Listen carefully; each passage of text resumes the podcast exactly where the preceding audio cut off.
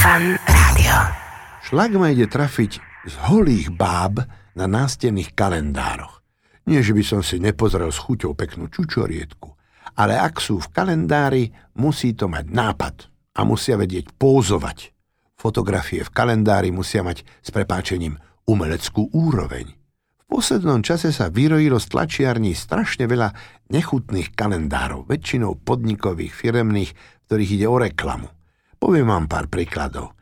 Nebudem menovať nejakú firmu. Na plagáte veľkého formátu s kalendárom je práčka alebo chladnička a o ňu sa opiera dievča v bikinách.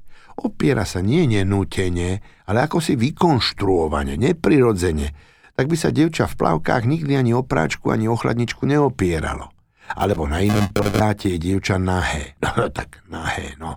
Poobliekali ju rafinovane do hokejových chráničov. Horejšok tvorí tá vesta na šnúrovanie, z ktorej vykukujú dievčenské vnady, tuším dvojo.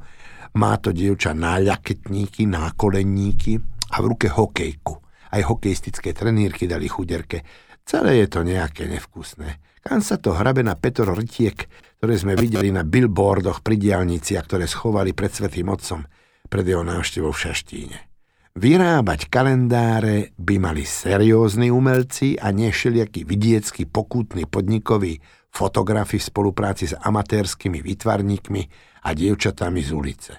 Moto, fotomodelka je tiež umelkyňa, profesionálka, ktorá sa naučí v jobe chodiť, symbolicky, ale aj doslovne chodiť, postaviť sa, pouzovať v tých plavkách a na obrázku musí byť dominantná. Výrobok, značka, továrne sú v druhom pláne. Ja som mal v ruke kalendár, kde sa k mohutnej pneumatike túlilo vyzlečené dievča. Tak by sa dievča nikdy k pneumatike netúlilo. K nikomu by sa tak dievča netúlilo. Bol v tom akýsi krč. Bolo to proti prírode. Okrem talentu zrejme musí mať fotomodelka tréning, kurzy správneho pohybu, túlenia sa, držania tela. Jedným slovom iná vec je krása od prírody a iná vec je vedieť ju predať divákovi. V ďalšom kalendári som videl jesť dievča zmrzlinu. No vyzerala, ako keby sa tej zmrzliny bála. Držala ten kornútok, ako keď žiačik nevie, ako má držať škole pero, alebo keď ja mám jesť čínske reštaurácii s paličkami šlak ma ide trafiť, ako nevieme vyrábať firemné kalendáre na úrovni. Na široko ďaleko jediný pekný kalendár na stenu z domácej produkcie vyrobili rekreačné služby istého mestečka na juhu Slovenska. Keď som doteraz nemenoval nejakého výrobcu, zamlčím aj výrobcu toho kalendára. Je na ňom dievča, v monokinách, vystupuje po kovovom rebríku z bazéna a nastavuje tvár slniečku. Nič iné. Ale ako vystupuje a ako nastavuje tú tvár slniečku. Ten kúpeľný kalendár ma zaujal, lebo o to ide, aby tie reklamné kalendáre zaujali každého. V tom je tajomstvo výrobcu. Preto si musí zohnať drahšieho fotografa, drahšiu modelku. Aj pri výrobe reklamy platí zrejme to porekadlo nie som taký bohatý, aby som si mohol dovoliť kupovať lacné veci. Najdôležitejší je nápad kto si myslí z pánov podnikateľov, továrníkov, majiteľov agentúra, služieb, že stačí vycapiť k tovaru, ktorý ponúkajú pekné dievča z ulice, míli sa. Najprv to chce nápad.